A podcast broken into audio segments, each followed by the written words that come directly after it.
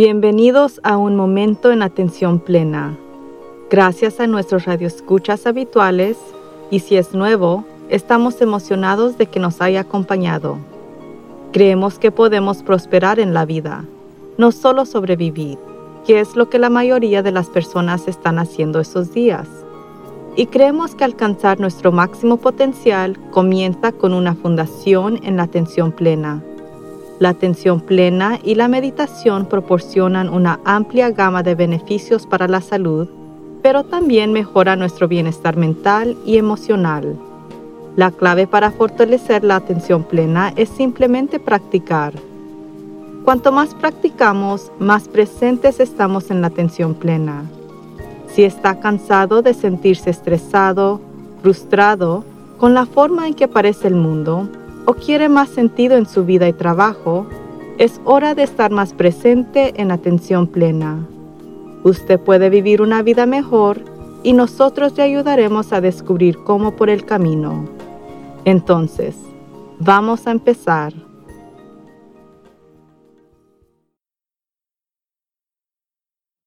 A medida que se acerca el Año Nuevo chino, he estado viendo mucho acerca de qué es el año de la rata. Yo nací en el año de la rata y siempre he imaginado un rodeador infestado de enfermedades cada vez que surge el tema. No es una imagen muy agradable. Pero resulta que las ratas son geniales si creen el zodiaco chino. Según ChineseNewYear.net, las ratas son inteligentes, rápidas y exitosas, pero contentos con vivir una vida tranquila y pacífica. Optimistas y enérgicas, las personas nacidas en el año de la rata son agradables para todos. Debido a su independencia e imaginación, son adecuadas para trabajos creativos, incluyendo autores, editores y artistas. Las finanzas, reportablemente, florecerán para las ratas durante todo el año. Entonces, si nació en los años 1936, 48, 70, 72, 84 o 96, felicidades. Nuestros ingresos podrían duplicarse este año. Por supuesto, omití todas las cosas negativas que el sitio de web dice que sucedan con las ratas este año. ¿Quién necesita eso? Lo que me hizo pensar ¿por qué miramos el zodiaco chino o la astrología o numerología o feng shui o cualquier otro sistema de información que afirme conocimiento sobre quién somos y qué nos pasará? De hecho, estoy abierta a casi cualquier fuente de información. Creo que temer información de las fuentes alternativas es simplemente superstición o está incrustado en nuestro cerebro que era malvado o un pecado como niño según la iglesia. Ahora me resulta algo divertido pensar que creía que si leía mi horóscopo, bajaría al cuarto caliente por la eternidad. Pero eso es lo que decía mi pastor cuando tenía 10 años y lo creí por mucho tiempo. Encuentro menos divertido que todavía temo las tablas de la Ouija, que comenzaron cuando vi la película El Exorcista hace más de cuatro décadas. De ninguna manera tocaré una hasta el día de hoy. Todos tenemos nuestros pequeños deslices, ¿verdad? He visto caras alarmadas cuando sugerí un libro para leer que fue escrito por canalización, un proceso donde la persona no cree que lo está escribiendo, pero alguna entidad está hablando a través de ellos. He visto la misma alarma en un grupo de personas cuando alguien comparte que son psíquicos o un medium. Parece que nos sentimos cómodos con grandes sistemas basados en cosas que no podemos comprobar, como la astrología o la neurología, o francamente incluso la religión si lo piensa. Pero cuando se vuelve personal, como que alguien puede leer nuestras mentes o contarnos algo sobre el futuro, corremos por las colinas. Me volví menos crítica sobre todas estas fuentes alternativas de información excepto por la Ouija, por supuesto, a medida que mi práctica de atención plena se expandió con el tiempo. Curiosamente, no fue el aspecto de no criticar de la atención plena que causó este cambio. Fue la realización de que nosotros somos solo una pequeña parte de los cosmos y realmente no sabemos mucho más allá de nuestra proximidad inmediata a lo que sea que estamos enfocados. ¿Son reales los extraterrestres? ¿Están viviendo entre nosotros? Yo no tengo idea, pero ¿qué importa? ¿Los canales o medios realmente se comunican con alguien o algo del otro lado del velo? ¿O tal vez incluso otra dimensión? ¿Cómo podría saberlo? Y de nuevo, ¿por qué importa? ¿El zodiaco chino influirá lo que me pasará en este año determinado? ¿Quién lo sabe realmente? Si es todo bueno, entonces es lo que espero. Pero si incluye la lista negativa de dolencias que sufriré este año, espero que no. En lugar de enfocarme en cómo se recopiló la información o quién tiene habilidades especiales, simplemente me centro en la información en sí. Si resuena conmigo, lo acepto o busco más información. Y si no, piensa en la Ouija, lo ignoro. Eso es lo mejor de tener libre voluntad suponiendo que somos libres y no estamos siendo controlados por extraterrestres, lo que, una vez más, no estoy segura de esto. La información es solo información. Los datos solo son datos. Y no es la información lo que realmente importa, sino que es nuestra interpretación de la información. Hay creencias amplias y arraigadas que después han sido demostradas como falsas, como que si la Tierra fuera plana, aunque hay personas que intentan revocar este dato y todavía creen que es plana. Hay muchos, muchos más estudios basados en evidencia por los científicos que resultan estar completamente equivocados y son revocados o retraídos desde cómo funciona el universo a lo que deberíamos o no deberíamos de comer todos los días. Por ejemplo, que el café causa cáncer, que el café previene el cáncer, que la mantequilla es mala o la mantequilla es buena, el vino tinto, huevos, tocino, carne roja, frijoles, nos podemos volver locos nada más de pensarlo. Así que volvamos al año de la rata. ¿Por qué debería importarme eso astrológicamente desde un punto de vista chino? Que voy a ganar mucho dinero este año, pero también podría tener problemas de salud. Para mí no le doy mucha importancia, pero lo encuentro entretenido. También me parece interesante que haya una correlación entre el zodiaco chino, la astrología general y la numerología. Mientras yo no tengo tiempo para estudiarlo en profundidad, para determinar si estoy controlado por las estrellas o mi fecha de nacimiento, la comunidad entre estos sistemas de información otorga credibilidad a la idea que probablemente hay algo allí que es real. El hecho de que no siento resonancia o disonancia cuando leo esta información me dice que probablemente no es tan importante en mi vida en este momento. Y así que sigo adelante sin descontarlo, pero sin vivir con él tampoco. La verdadera pregunta, creo, es por qué es que recurrimos a estas fuentes alternativas. ¿Qué estamos buscando? Creo que muchas personas buscan validación, justificación, comodidad o incluso esperanza. Cuando sentimos que no tenemos control sobre nuestras circunstancias, estamos buscando una razón para nuestras luchas o dificultades. Cuando no nos sentimos amados, nos sentimos mejor si resulta que este es un mal mes o año de amor bajo nuestro signo astrológico. Si tenemos miedo de lo que está sucediendo en el mundo, cualquier información que comparta un psíquico que diga que mejorará es tranquilizadora. Y como no tengo idea, y usted tampoco, de lo que es real o no, si hace que alguien se sienta mejor o incluso si es solo un fuente de entretenimiento, excepto por la tabla de Ouija, ¿por qué juzgar o criticar a los que lo siguen? Establezca una intención de ser menos crítico con respecto a las creencias de los demás y otras intenciones de estar abierto a las ideas de donde vengan. No tiene que vivir por algo que usted no cree, pero tampoco tiene que tirar o ignorar información que pueda beneficiarle de alguna manera. Si puede quitar las gafas críticas, verá la fuente mediante. Creo que muchas de nuestras inseguridades y miedos pueden aliviarse mediante la atención plena. Practicando la atención plena nos permite conocernos mejor y dejar de juzgarnos tanto todo el tiempo. Para ampliar nuestra perspectiva de la vida y reconocer que nunca estamos solos. Nuestra percepción del tiempo y el espacio se expende.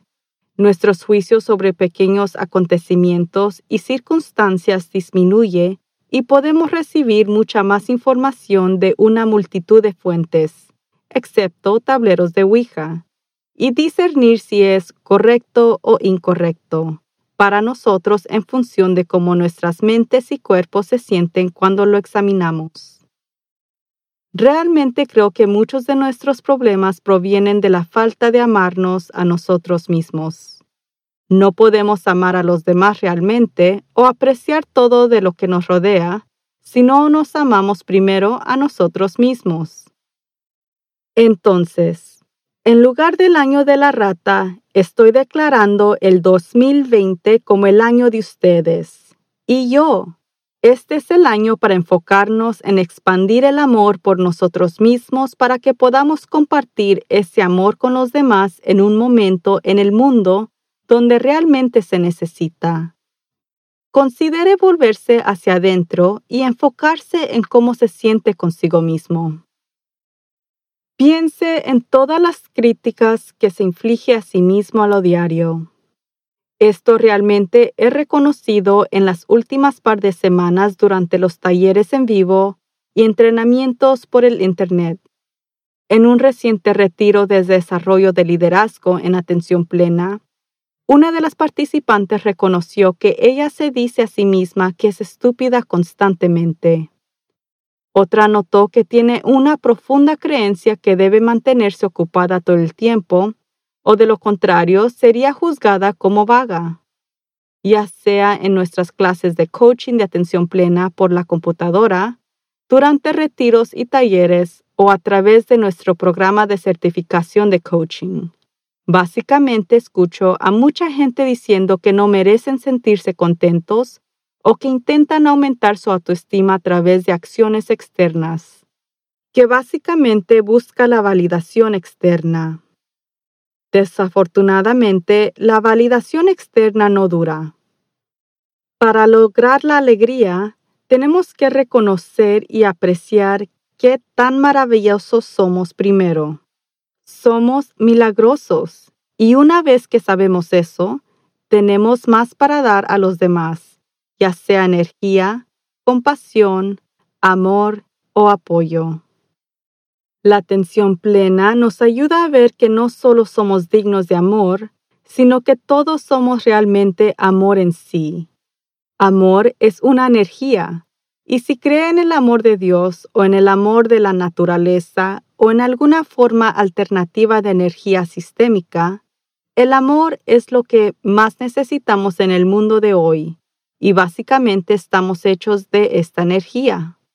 Simplemente perdemos conexión con ella a través de toda la basura que recolectamos a medida que avanzamos por la vida. Entonces, comencemos a sacar nuestra basura. Hagamos este año el año de usted. Este es el año que podemos reconectarnos con nosotros mismos, amarnos a nosotros mismos, disfrutar lo bueno que somos, disfrutar la vida a través de esta perspectiva y compartir todo ese amor con los demás. A partir de hoy, tome unos segundos para decirse que se ama. En serio, ponga su mano sobre su corazón y simplemente diga, te amo.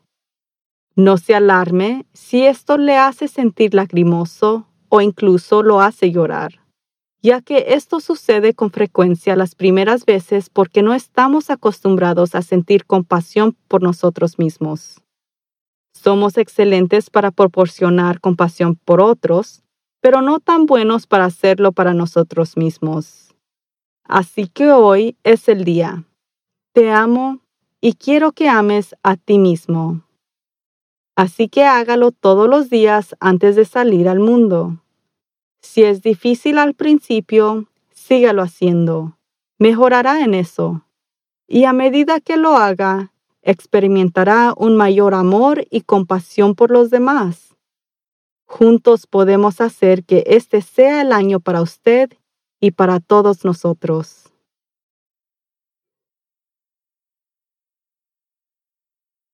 El cambio está en marcha en Work to Live. En adelante grabaremos meditaciones guiadas para descargar desde nuestro sitio de web o publicaremos en las redes sociales en lugar de incluir las meditaciones cortas al final de este podcast. Podemos incluir actividades reflexivas, pero sabemos que muchas personas están escuchando el podcast mientras conducen su auto y nuestra intención no es hacer que las personas mediten mientras están detrás del volante.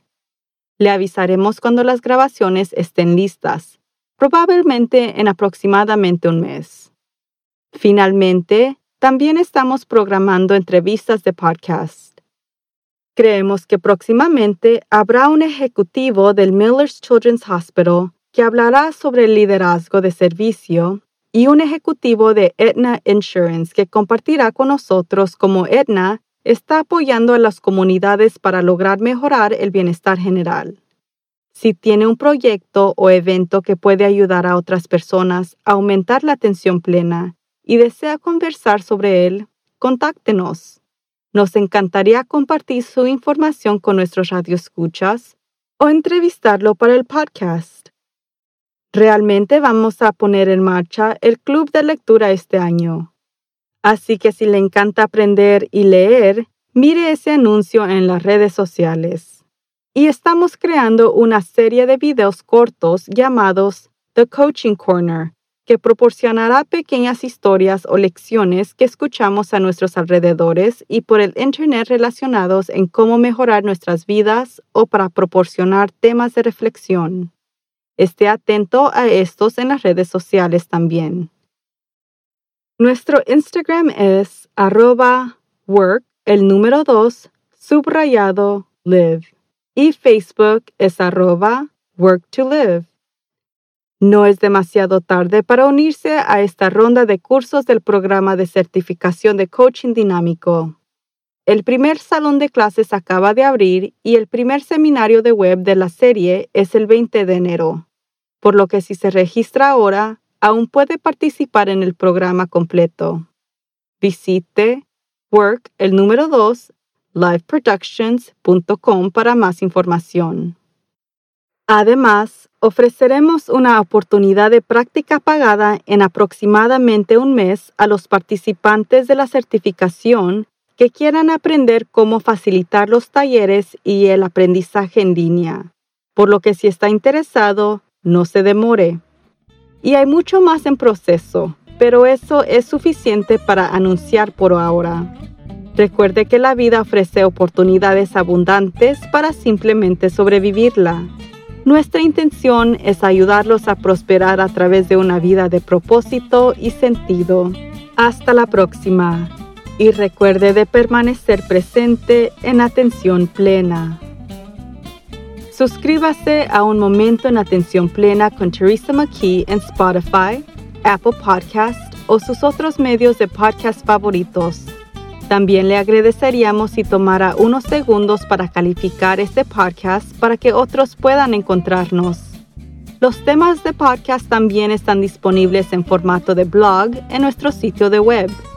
Teresa McKee escribe y presenta Un Momento en Atención Plena la versión en español es traducida y grabada por Paola Tile.